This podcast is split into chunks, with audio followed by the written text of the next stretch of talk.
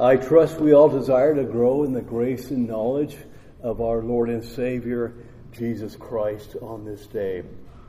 Uh, the title of this message is Providential Planning. Uh, and I really did not plan to be preaching about planning on the last day of the year. Uh, we'll also be talking about God's providence uh, as well. So it, uh, God just worked that, that out that uh, as we plan for the next year, what kind of planning should we be doing? So let's, uh, let's pray once again and ask that God would uh, help us to understand this message, His words. Dear Lord, would you now illuminate our hearts and minds that we may know and love these words? Uh, words that you gave to your servant James so that we may glorify you better. And we ask these things in Jesus' name. Amen. So our text is going to be James uh, 14, uh, 4, 13 through 17. James 4, 13 through 17. I'm going to read that uh, text now. So please listen carefully as this is uh, God's holy word. James 4 13 through 17. Come now, you who say tomorrow or today, we will go into such and such a town and spend a year there and trade and make profit. Yet you do not know what tomorrow will bring. What is your life? For you are a mist that appears for a little time and then vanishes. Instead, you ought to say, If the Lord wills, we will live and do this or that. As it is, you boast in your arrogance, and all such boasting is evil. So whoever knows the right thing to do and fails to do it for him, uh, it is sin. And the key, the key passage or the key verse in this is going to be verse 15. Instead, you ought to say, if the Lord wills, we will live uh, and do this or that. Well, in our text, James is not addressing a, a particular person in the church. Rather, he's saying that there are some within the church who are boasting in their self sufficiency. Maybe it had a one time humble submission to God, but that has now been replaced with a spirit of independence from God. So, who are these presumptuous planners? Uh, well, James admonishes them by insisting that their plans be predicated on if the Lord wills. And so this would indicate that there are Christians, or at least they were thought to be Christians.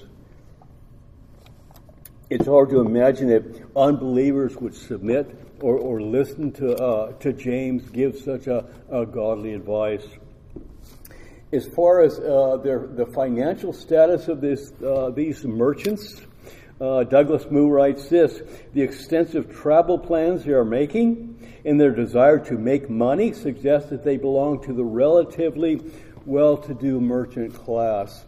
And a lot of people in that uh, church, as you read James, were, were poor.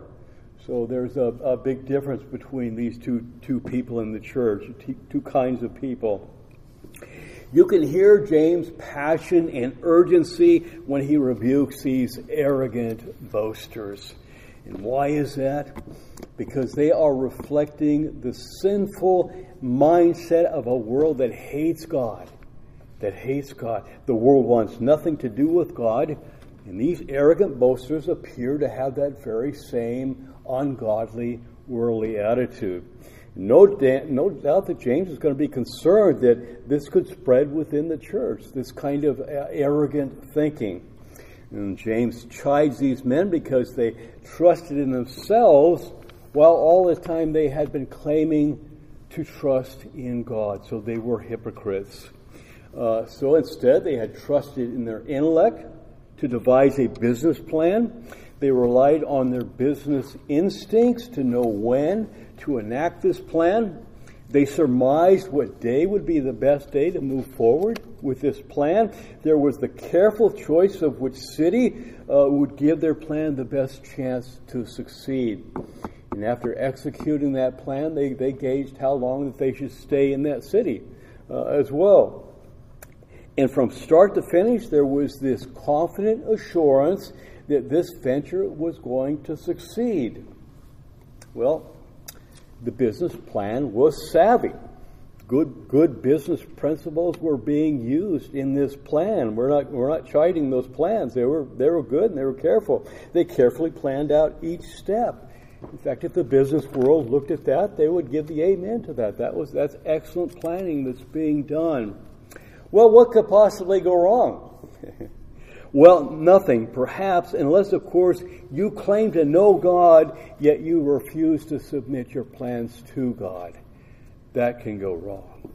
Well, hopefully, this message is going to help to remind us of our absolute dependence upon God for all things, and that and that all our plans must be humbly submitted uh, to our God, who is all wise and all powerful, uh, and, and whose love for us could not be greater.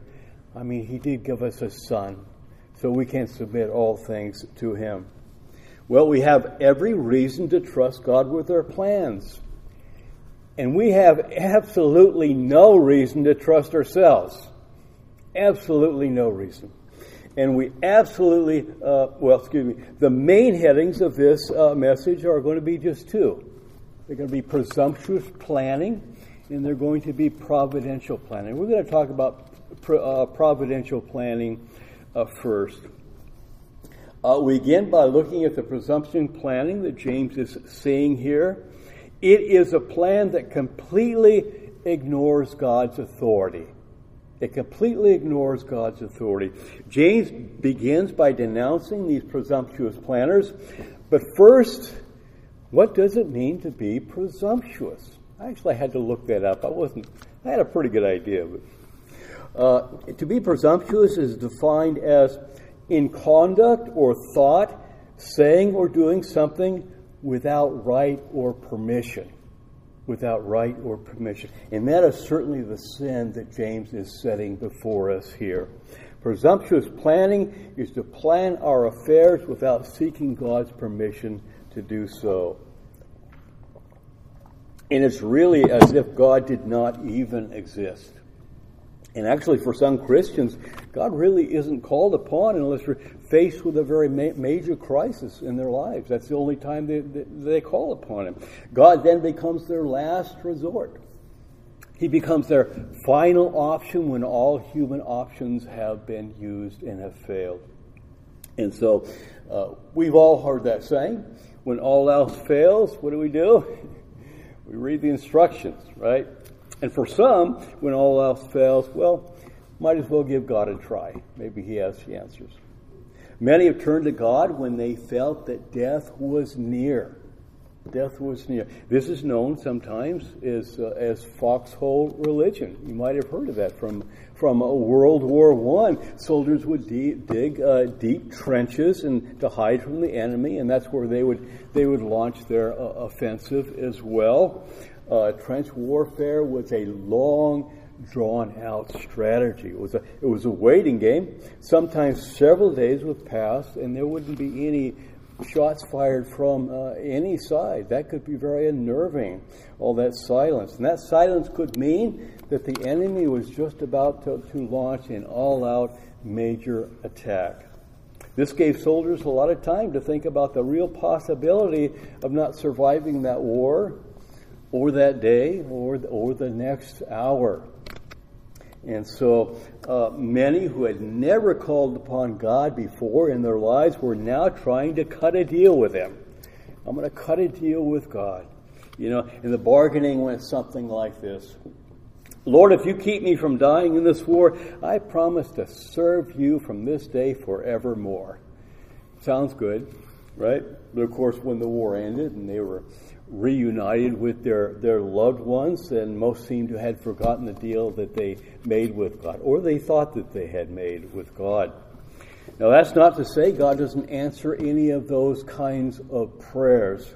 God often saves people when there's simply nowhere to look but up. There may be people here that there was a time when they just were in complete despair and they lifted up their souls to God. God, help me.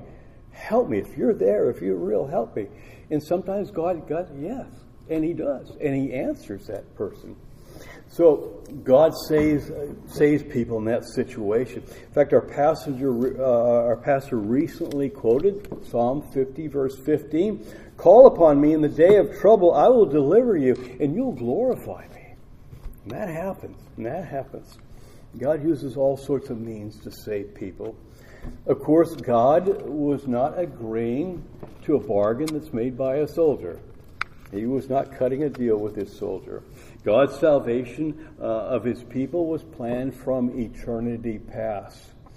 Uh, Ephesians 1.11, we, we may quote this in our, our church more than, more than any other passage.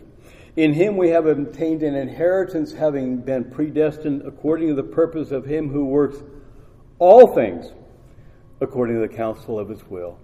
All things, not some things, but everything. That soldier crying out to God was all part of the counsel of God's will.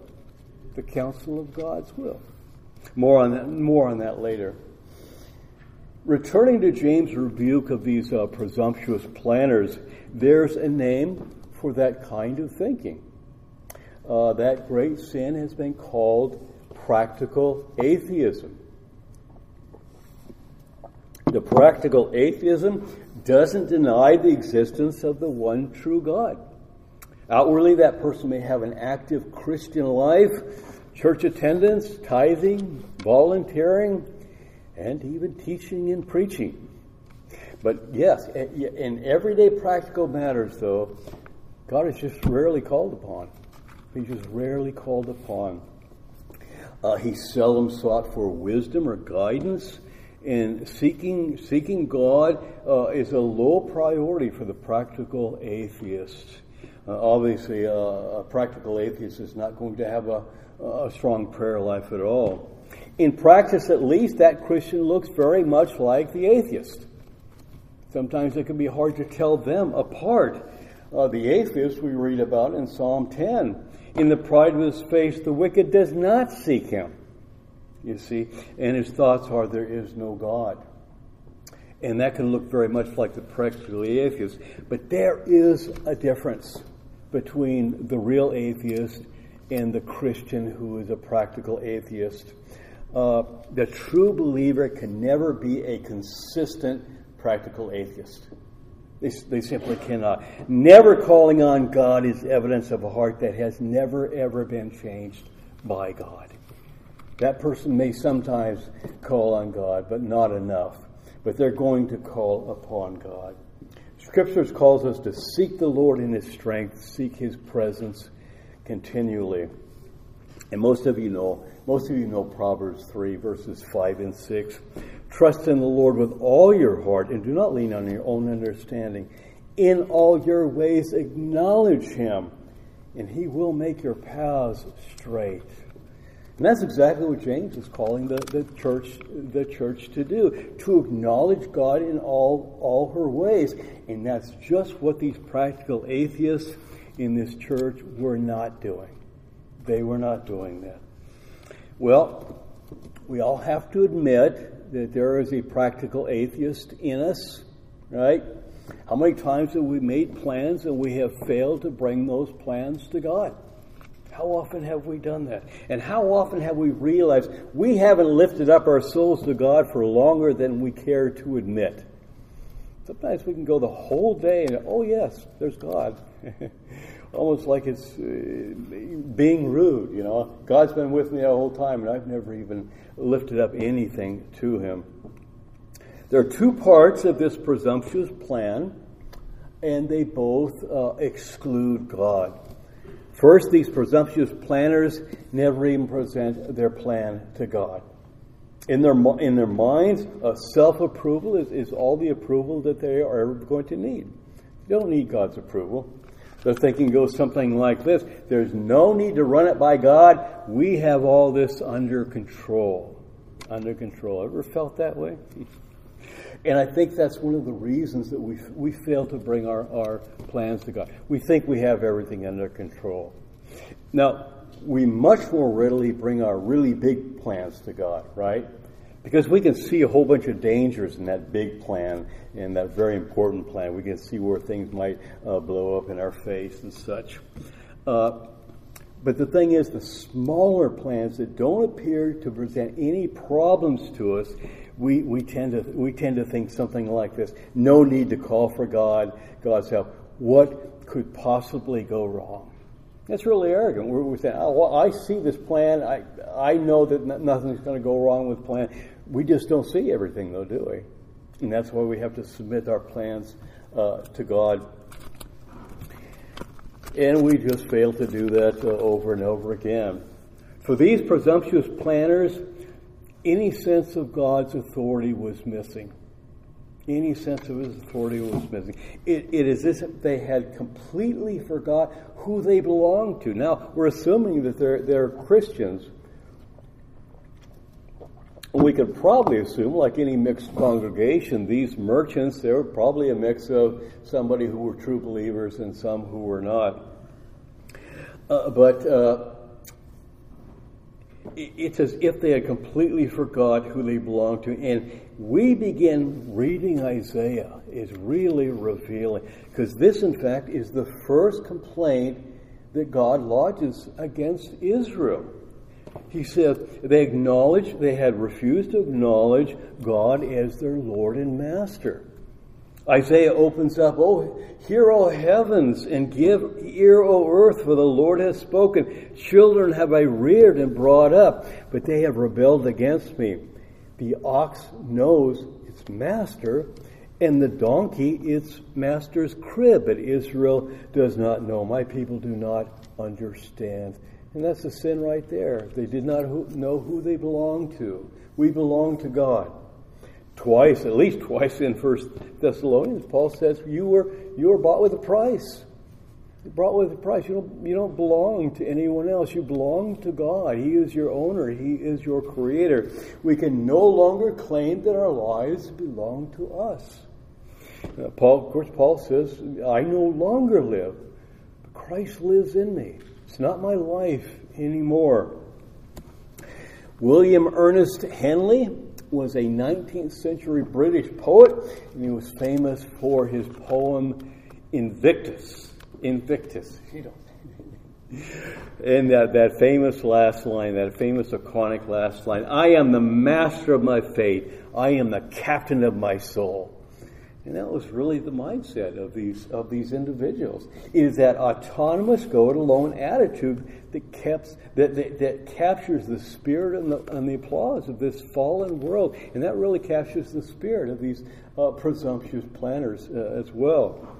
So these uh, these planners sound more like they just came from a business seminar than from a church, right? You know, one of those motivational seminars that say, you know, uh, if you can think it, you can do it. if you can think it, you can do it. Set your goal, plan your steps, and always believe that you possess the qualities to reach that goal. It's all about you. It's all about confidence in yourselves. It's all about believing and trusting in yourself. Success lies within, not with an all powerful, all wise God. And that seems to capture the spirit of these planners as well. And sadly, that kind of thinking has seeped into the Christian church. Uh, it's the believe it and receive it teaching. Believe it and receive it. Success comes not from submitting your plans to God or seeking His strength and wisdom to carry out those plans. Instead, it's having faith in your faith. I've never really quite understood what that means. But anyway, having faith in your faith. What seems to be missing is just one thing if the Lord wills. You won't hear that much in that teaching. I probably will never hear that.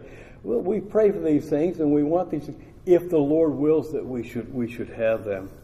And behind that teaching is also the belief that we know we know what's best for us. We know what's best for us. It's like little children who can't seem to understand why eating candy all day just isn't a good idea. so and second, the plan is the plan is implemented. Uh, of course, since that plan itself is, is never is never brought to God for God's approval, uh, they're certainly not going to call on God uh, for guidance and wisdom in implementing this plan.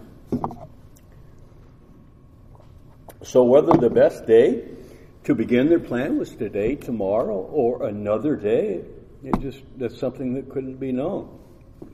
Like all of us, they were, were finite creatures. We don't know what's happening tomorrow, and so we submit our plans to God. Uh, we have no control over those things. A- absolutely nothing. Just look at this last year.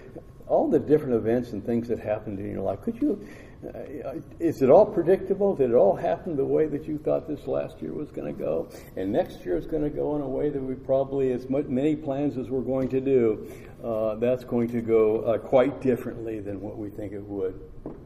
But as believers, we are to submit our plans to God and pray for His wisdom and guidance.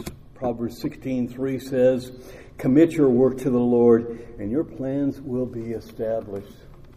And, and just a point here just because we submit our plans to God doesn't guarantee their success. We, we have we have ungodly men who who, who have are wise, incredibly successful, that deny God. I mean, there are the Bill Gates of the world, you know, that that, that refuse to acknowledge God at all, and we have godly Christian people who start businesses that fail. But what do we do as Christians? We say, that's the Lord's will. Everything that happens according to the Lord's will. If God wanted my business to fail, good, because that's God. We may not feel that way when that happens. But at the same time, we realize that, yes, it is God's will. So the success or failure is not really the bottom line in creating a will, uh, creating our, our plan before God. The bottom line is that we have submitted our plans to God, whether that fails or whether that succeeds. You know, blessed be the name of the Lord. So, making a plan, choosing which day to begin that plan, is really the easiest parts for this plan. Uh, verse 13 says, We will go into such and such a town and spend a year there. Which town should they enter? How long should they spend in that town? Again, God is never consulted. As I was thinking about that, I was thinking about, like the prodigal son, you might think that these confessing Christians, the really Christians, would come to their senses just like that prodigal son. They come to their senses. what, what are we doing?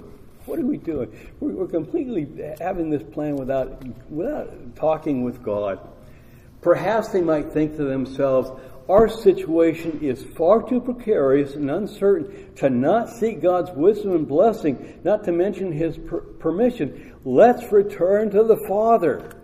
What are we doing? What are we doing? This the whole business plan without God. Well, it may be that when they were first new believers, that this godly thinking would have prevailed in their lives. This might this might be a, a, long drawn out things that uh, they came to where they were at. Certainly not overnight. They might have recoiled at one time in their earlier lives and thought uh, and never uh, thought of doing such a thing without God's will. They would recoil at such such a thought, but not now. At some point, they must have started to drift away. They drifted away from a humble, childlike submission to God, and they eventually became these arrogant boasters. Again, it just doesn't happen overnight.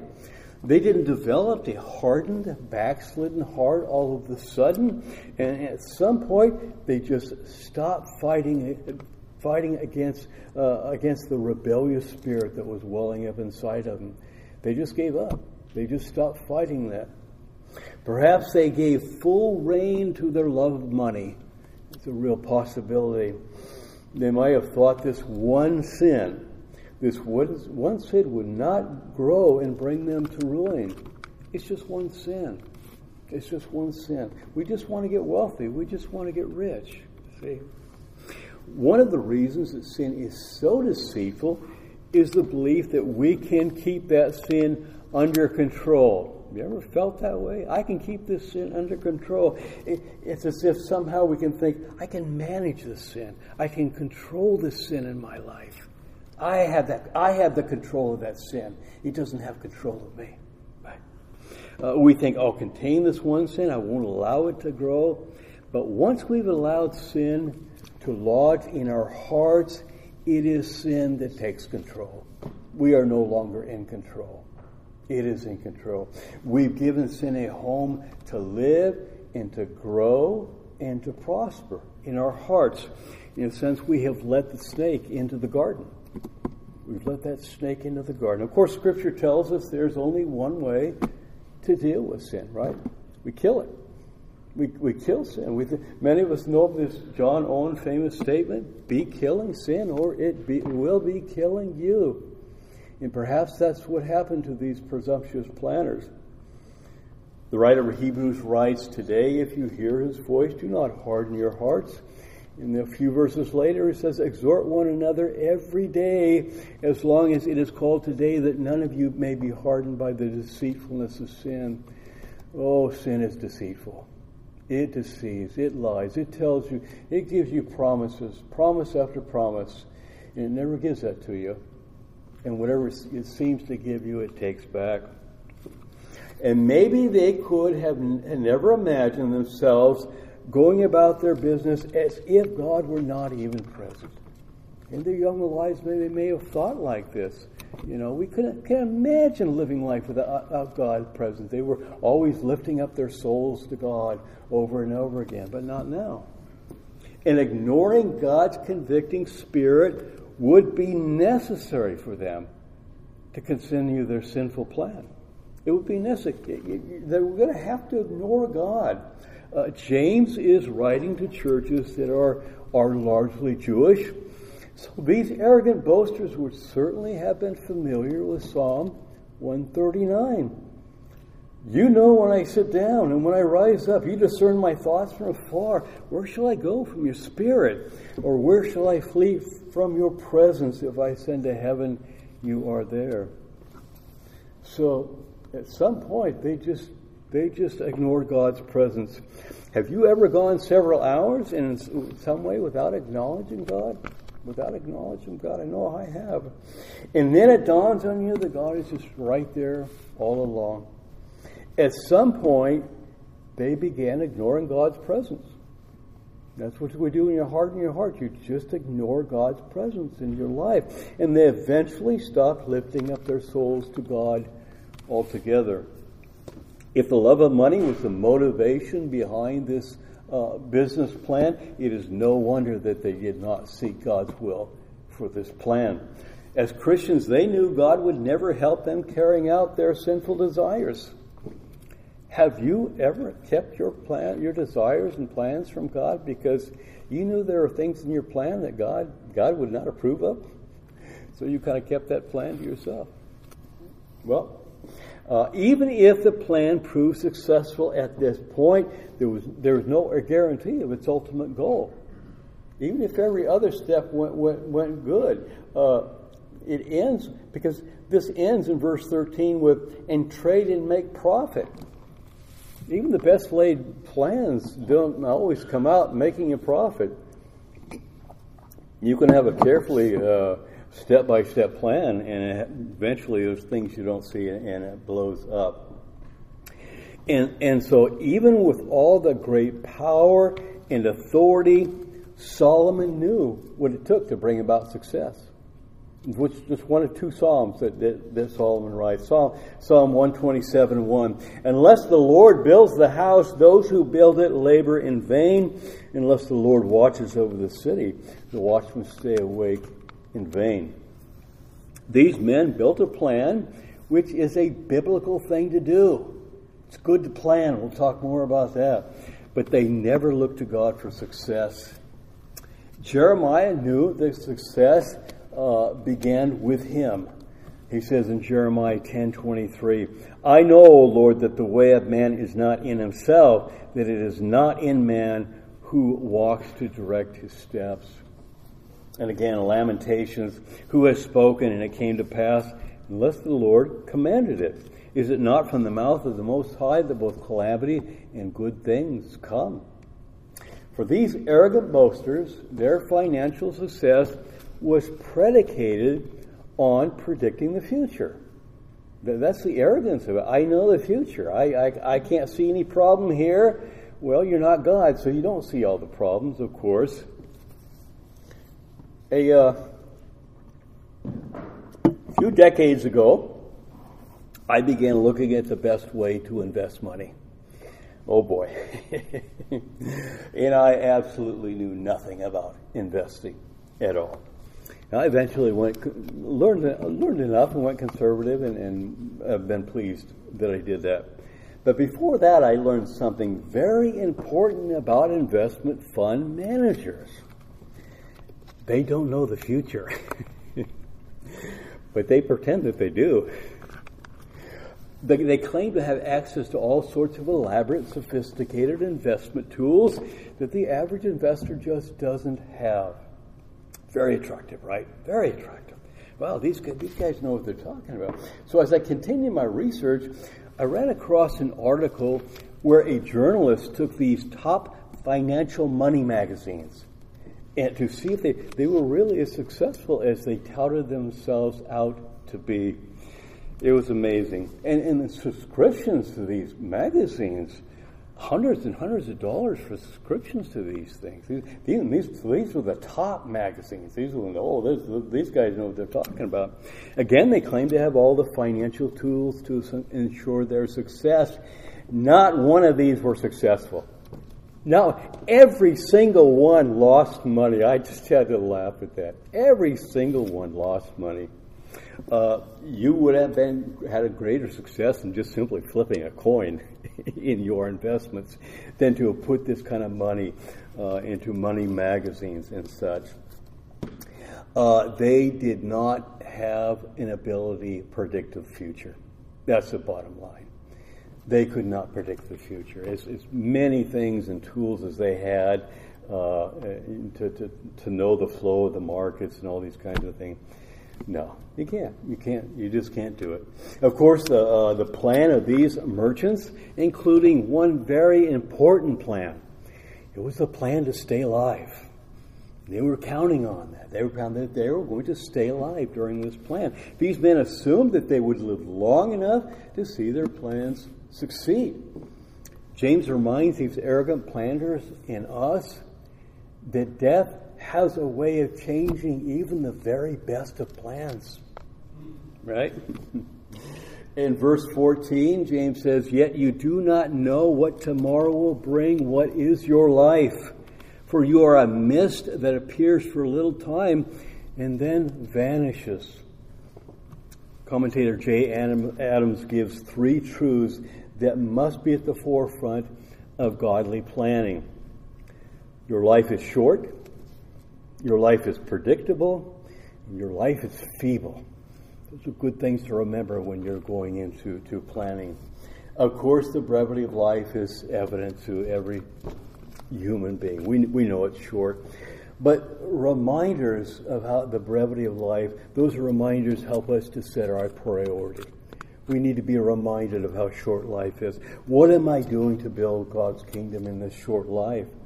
Am I preparing one day to, to enter that better country whose builder and maker is God? You know, so we need to know how short our lives is. Or am I living as if this life will never end? As if this life is just never going to come to an end? With a, with a touch of slight humor, I'm going to read something by Kent Hughes he tells this story. It is said that long ago, when an Eastern emperor was crowned, was crowned at Constantinople, the royal mason would set before his majesty a certain number of marble slabs. Okay? One he was to choose then and there for his tombstone. the ancients thought it wise for him to remember his funeral at the time of his elevation uh, for his life would not last forever. And then he finishes with this little bit of humor. Uh, perhaps this would be a profitable ceremony, say, at graduation. I can't imagine that happening, but well, most commentators describe the brevity of life with this word evanescent. Evanescent. And it, evanescent is defined as soon passing out of sight memory, or existence quickly fading or disappearing. And that is certainly what we see in Scripture. And that's certainly true of the following three verses that I want to quote Psalm 39 4 through 6. O Lord, make me know my end and what is the measure of my days. Let me know how fleeting that my life is, uh, how fleeting I am. Behold, you have made my days a few handbreadths, and my lifetime as if nothing before you. Surely all mankind stands as a mere breath. Surely a man goes about as a shadow. Surely for nothing they are in turmoil. Man heaps up wealth and does not know who will gather. Psalm 90 verse 10, this speaks to me. I'm right around, I'm in that age gap. Uh, the years of our life are 70 or even by reason of strength 80, yet their span is but toil and trouble. Uh, they are gone and we soon fly away. Now, this last passage has a detail that's not mentioned in those first two passages, and I think it's really good. Psalm 103, 15 and 16. As for man, his days are like grass. He flourishes like a flower of the field, for the wind passes over it and it is gone. And its, and its place remembers it no more. Its place remembers it no more. You know, we can think of significant uh, uh, events in our lives. You know, there's times that we did memorable things. We influenced people in a, in, in a positive way, maybe a negative way sometimes. Uh, looking back, we remember notable achievements in our lives, in our careers, in our families, in our outside interests, and people often remember us uh, based on based on those things. But how long after leaving this world do people remember any kind of an impact that you might have left on this world? I mean, some make it in the history books, but not very many. Not very many. How long before we become a faded memory uh, at best? We're like that footstep, those footsteps in the sand, right out the after the, the ocean waves, uh, a few waves roll over that, that footstep, and that it's not there. There's no evidence that we were there. Its place remembers it no more. That's it. Well, uh, death destroys all earthly hopes and dreams. And that's the point. If all of our, our life and efforts and joys and treasures are going to be in this life, well, when we die, that's, that's gone. All those hopes are gone. Those who end up with the most toys don't win anything at all. In fact, God's going to take those toys away from them. Right? Up until now, James has been exposing the sin of these presumptuous planners, but now we go to verse 15, which is really the, uh, the key verse in our text.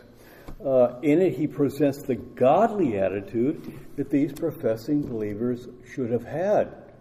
It says, instead, instead, you ought to say, if the Lord's will, we will live and do this or do that. Again, as we read in Proverbs 3 6, in all your ways acknowledge Him in all your ways acknowledge the Lord. Uh, it is an acknowledgement, too. It's an acknowledgement that, that I can do nothing without you, as Jesus told his disciples. When we say if it's the Lord's will, we're really acknowledging that we don't have the power over the future, uh, and yet it is without God we can do nothing. And yet we, we hear Paul say something a little bit different. I can do all things through him who gives me strength. So we see the, the, the two sides of that coin. Uh, but saying if the Lord's will can become a ritual, it can become a superstat, supernatural or superstitious incantation, something that we need to simply recite. The thought being that without performing the ritual of saying, if the Lord wills, uh, God would not bless our petition. Now, I have some fairly lengthy quotes, and probably that's the end in the rest of the message here, but I, I want to comment on this a little bit, these because I, I, just love the comments that were were given here. Douglas Moo comments. Jesus himself exhibited the same submission to the Lord's will at the great crisis of his own life in Gethsemane, expressed in his famous, Yet not as I will, but as you will. However, as Calvin pertinently observes, Jesus, Paul, and the other disciples do not always state this condition when they plan for the future. Uh, what was important is not the verbalization, but that they had it as a principle fixed in their minds that they would do nothing without without God's permission. So it's not like every time we have to say if the Lord's will. Oh, it was funny. I, I used to speak of prison and stuff, and I, I remember I was, it was the end of the message, and it was, it was time to, to break up. And, and uh, you know, next week I'm gonna uh, I'm gonna be doing this. And one said, "If the Lord wills." good for you. Good for you. At Kent Hughes comments, the phrase has been immensely popular at different times in the Christian church. The Puritans loved it and filled their speech and correspondence with the Latin equivalent Deo volente, God willing. Uh, and then he goes on to write, so, per, so pervasive is, pervasive is our culture's arrogant independence of God that even many, if not most Christians, attend church, marry, choose their vocations, have children, buy and sell homes, expand their portfolios, and numbly ride the current of culture without any substantial reference to the will of God. That's practical atheism. That's really what that is. He goes on, more Christians never seriously pray about God's will regarding their vocation, family direction, or entertainments than actually seek God's will. They change Augustine's love God and do as you please to do as you please and say that you love God. We all, he goes on, we often live without serious reference to God's will. This is practical atheism. Uh, and that's the end of those quotes. Thanks for bearing with me. I just, I just thought those were really important. Now in verse 16, James gets to the root of this godly plan. As it is, you boast in your arrogance, and all such boasting is, is evil. These arrogant boasters are doing exactly what Jeremiah rebukes Israel for. They were boasting in their wisdom, their strength, and their wealth, and not in God. We know this passage, Jeremiah 9, 23 and 24. This says the Lord, Let not the wise man boast of his wisdom. Let not the mighty man boast in his, land, his, his might. Let not the rich man boast of his riches. But let him who boasts boast in this, that he understands and knows me, that I am the Lord who practices steadfast love, justice, and righteousness in the earth. For in these I delight, declares the Lord. So, what is this arrogant boasting that they're doing other than rejoicing in their independence from God? That's amazing. If, we're really going to consider some of these to be Christians, they're rejoicing in their independence from God. Really? That's how much more wicked could you actually actually get than to do that? So whether these are merely professing believers or believers who had taken the path of the prodigal son, we, uh, James really never says. But we're going to assume that there are probably some Christians there. Whichever the case, it would certainly take a very hardened, brazen heart to rejoice to rejoice in rejecting God's authority. That's hard to even comprehend for a Christian.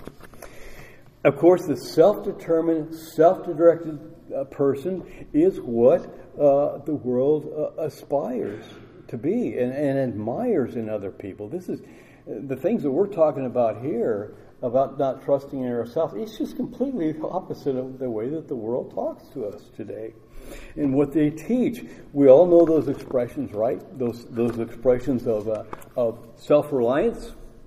Go for it. Take charge. Believe in yourself. Show everyone you're in control. Be your own boss. You can do it. And of course, that all familiar, just do it.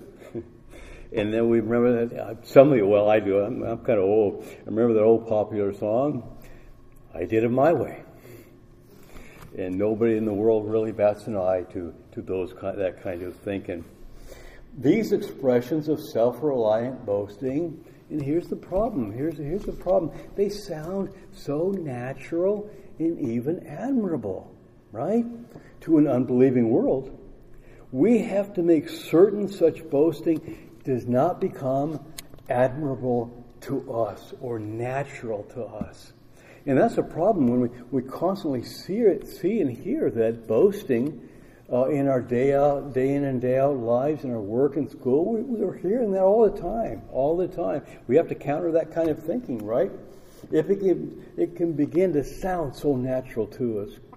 That's why Paul says, "Do not be conformed with this world, but be transformed by the renewing of your mind." Because we have to renew our mind. We have to constantly be transformed by God's Word because we're getting those other messages. We're getting those messages all the time. Of course, as a former Pharisee, Apostle Paul had a list of achievements that he could boast and brag about. Yet those achievements meant nothing to him. When, when, when Jesus knocked him off his high horse, when he, when he showed him his, his proud heart and his sins, Paul began boasting in Christ Jesus and he put no confidence in the flesh, as we read in Philippians. Well, James spares no words or feelings when he's going after these uh, arrogant boasters. Again, he knows that this proud, autonomous spirit can have a leavening effect in, in the whole church. And that's the job of a pastor to stop those kinds of things. So, uh, James finishes this review with these words in verse 17 of our text. So, whoever knows the right thing to do and fails to do it, for him it is sin. You know, I was looking over this text for the first time and considering doing a message on this. You get to verse 17 and you go, mm, what does that have to do with the rest now? Seems like almost like it's uh, out of place. Uh, but but they, they, do logically click, you know, with the next text. Uh, James starts with the word so. So, of course, that means that because of what has just been said.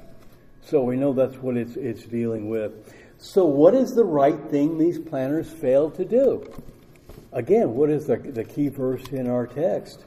Uh, that holds the answer. Instead, you ought to say, if the Lord wills, we will live and do this. James is addressing the sin of omission. The sin of omission. This is what you should have done. This is what you ought to have done uh, as opposed to pointing out a sin of commission, something that they had committed, which they, they had committed some sins as well. And so the right thing to do was to acknowledge God's authority in their business plans. That was the right thing. That was the thing that they ought to have done. Of course, sins of omission, you know, they're just as sinful as, uh, as or sins of commission, sins of omission, they're all, they're all sins, right? And which is the most difficult to obey? sins of omission or sins of commission. Think about that rich young ruler who, who claimed to have kept all of God's commands. Of course, he didn't quite keep them all, though, though did he? But you can see where a person says, "Yeah, I, I you know, I can keep God's commands. I don't do this, I don't do that, uh, and other such things." But how careful are we to use our resources to help others? It's a sin of omission. It's a sin of omission. Uh, how often have we passed up opportunities to do good?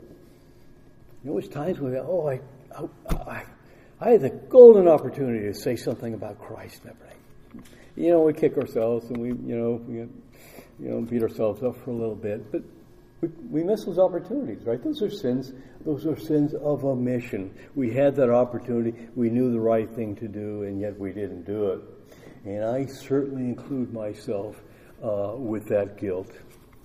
Well, while presumptuous planning refuses to seek God for guidance, wisdom, and blessing, providential planning acknowledges God in all our ways. Uh, so the verse we need to understand again is that same verse 15 uh, for providential pl- planning. Instead, you ought to say, if the Lord wills, we will live and do this or that. And, and that is the basis the foundation of providential planning. That's where we start. That's where we start in all of our plans, if the Lord wills. Seeking the Lord's will certainly is that antidote to presumptuous planning. But the, begs the question what is the Lord's will? What is the Lord's will? We're going to talk about this a little while. I'm not going to go on a long excursion about it, but uh, we need to say some things about the Lord's will. Uh, so before that, we must uh, begin with the question of what what does providential mean? What is what is providential? In doing that, we must first understand uh, the difference between God's sovereignty and God's providence. Now, for a while ago, I, uh, often I confuse those two. I think I never really had a clear definition between God's sovereignty and God's providence, so I had to do a little more research myself. And so we need to understand that difference. God's sovereignty means he has the right and authority to rule and reign over his creation. He has the right to authority. He is the king. He is the creator. He can do as he pleases, and that's exactly what we see uh, in Scripture. God's providence is God's sovereignty in action. God's providence is God's sovereignty in action. So we see God's God's uh, providence being carried out throughout all of history. He has a sovereign right to rule and reign in creation, and, and God's providence is showing him doing just that. He's carrying out that, that right. In God's providence, yeah, and we already read that passage from uh, Ephesians 1.11. I'm just going to do it again. In him we have obtained an inheritance, having been predestined according to the purpose of him who works all things according to the counsel of his will. The counsel of God's will is not limited to election and predestination. That's an important thing to, to understand when we read that passage. It's not it's all things that come to pass, not just that we end up in heaven, but how we end up in heaven. All the steps that God uses. And so God's eternal plan includes all things that come to pass. And I'll just read one verse. I mean, we could multiply verses on, on God's providence. Psalm 33, 10 and 11. The Lord brings the counsel of the nations to nothing. He frustrates the plans of the peoples. The counsel of the Lord stands forever, the plans of his heart to all, uh, to all generations. So again, this, uh, I, I used passages like that one day, and I was teaching a, a Bible class, and was a long time ago, 40 years old, and uh, we had a Mormon in our class teaching adult Sunday school. And her neighbor had challenged her. Uh, and so she was sitting in the class. We all knew she was a Mormon. A nice young lady, had a couple kids. And uh, she just wanted, and I said, uh, you know what I'm going to do? I'm going to, uh, I'm going to start teaching on the attributes of God. I'm going to start teaching on the attributes of God. I had 40, I remember I had 40 passages, you know, on the attributes of God. Because the God of Mormonism is not the God of the Bible. and I wanted her to be able to see that. I wanted her to see it. And she did. She said, she realized that is, that is not the same God. Uh, she came to a saving faith in Christ. Amazing. Uh, she was baptized. She was active in the church, joined a women's Bible study. And uh, she said, You know, when the bishops came to the door, I said, I am not a Mormon, I'm a Christian. It took a while before that they stopped coming to her door. But that's a good starting point in witnessing, by the way. If you know the attributes of God, you know, and you're talking to somebody who, who thinks that they know God and they're Christians, but they really they have a completely different view of God. I had two Mormon friends, friends, they were friends. I was out in my, my deck, uh, patio, you know, first level, you know, I was getting something out of my shed. Two young lads walked down the walked down the steps there. Hey, sir, how you doing today? oh, I'm just, I'm doing fine. I'm doing fine. And uh, I, I just, I just, I just started out. We have different gods. We have different gods. Uh, my God is almighty and He is all powerful. You cannot thwart my God's will. Your God has failed. Your God failed. In fact, what your God failed to do, according to you, he failed to keep his revelation intact in the first century. He had finite, sinful men come and destroy your weak, your weak God's plan. I can't trust that God. That's not a God I can trust. My God is all powerful. He is all knowing. You will never thwart my God. They kept trying to walk away, and I just kept talking. I kept, I kept them there for a lot longer than they wanted to be. But uh, anyway, those are powerful.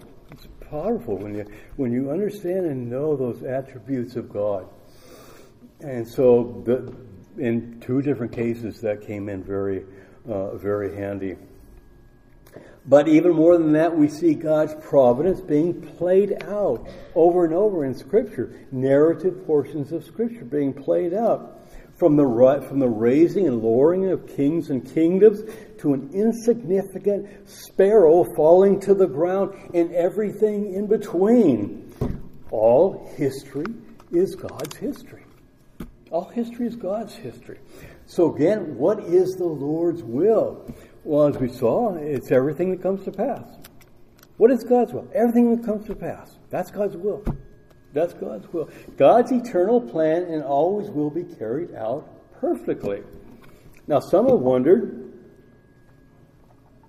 the objections come, right? Since God has planned everything that comes to pass, well, why should I pray? Why should I pray?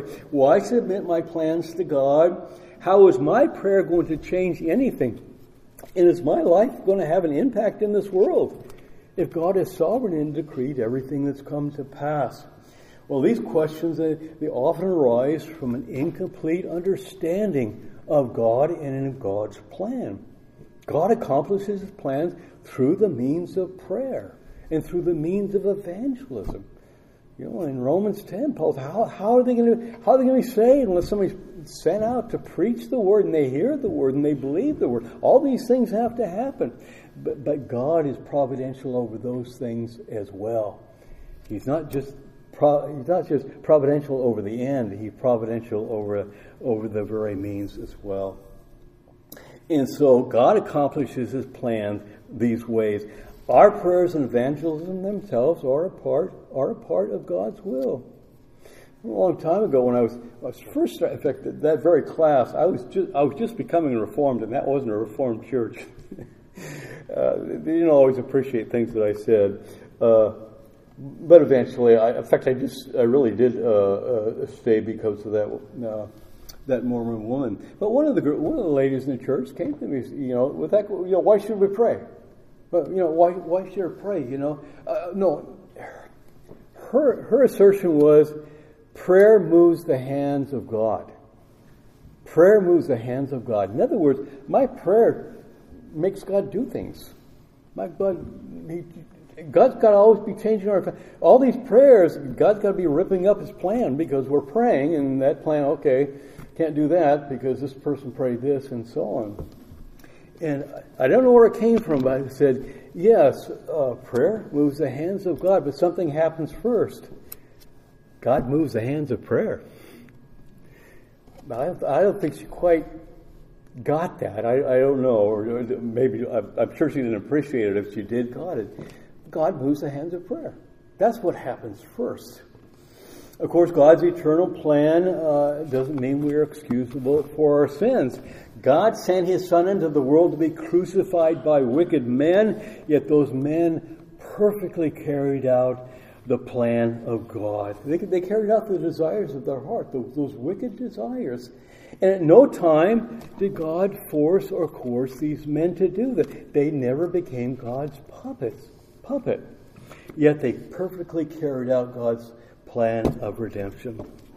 If you figured out how that works, you're wrong. I don't think you can actually do that. But it's one of those mysteries, amazing things uh, that we, we willingly do God's plan uh, no matter what, what we are doing. So when we pray, uh, knowing this, God has revealed His, his, will, his, his revealed will and His hidden will. God has a revealed will and He has a hidden will. Moses writes in Deuteronomy 29 29, the secret things belong to the Lord our God, but the things revealed belong to us and to our children forever. Forever. There's, there's two wills there that's going on. There's a secret will and there is a revealed will. Uh, what is God's revealed will? All the words of this law. That's what He has revealed to us. All the words of the law. And it's a call to obey His will. It, it, it conveys, or excuse me, it covers everything we are commanded to do and what we are commanded not to do and what He wants us to know. That's God's revealed will for us. Uh, of course, I can't think of a better passages on God's revealed will than 2 Timothy uh, 3 15 through 17. I, I've got to read this. and how from childhood you have been acquainted with the sacred scriptures, which are able to make you wise for salvation through faith in Christ Jesus. All Scripture uh, is breathed out by God and is profitable for teaching, for reproof, for correction, and training in righteousness, that the man of God may be complete, equipped for every, God, every good work. That's another good thing that you might ask the cultist. Uh, is, is, there something lacking in this passage that, that you know, you know, you want to give me your book and you want to give me this pamphlet and you want to give me that? It seems to me like everything in here tells me this is all I really need. I don't need anything else, you know. And that's why we believe in sola scriptura. That, that canon of scripture has been oh, been been closed. We have everything that God has intended for us to, to have. So in God's Word, we're taught the way of salvation. Uh, we're taught to think about God correctly. We're taught to know how to live uh, holy and godly lives. And we're taught that Scripture completely equips the believer for every good work. It's not lacking. There's just there's no lacking in what God has given to us in, in His revealed will. In in my opinion, anything else is an unwarranted attempt to pry into God's hidden will. It's saying, no, that's not enough. I want to know what I I don't I want to know what Scripture doesn't say. I want to know these things. Okay. And to do that is tacitly accusing God of failing to provide all that's needed for the Christian life. Bible's not enough. I, I want more. I need, I need to have more.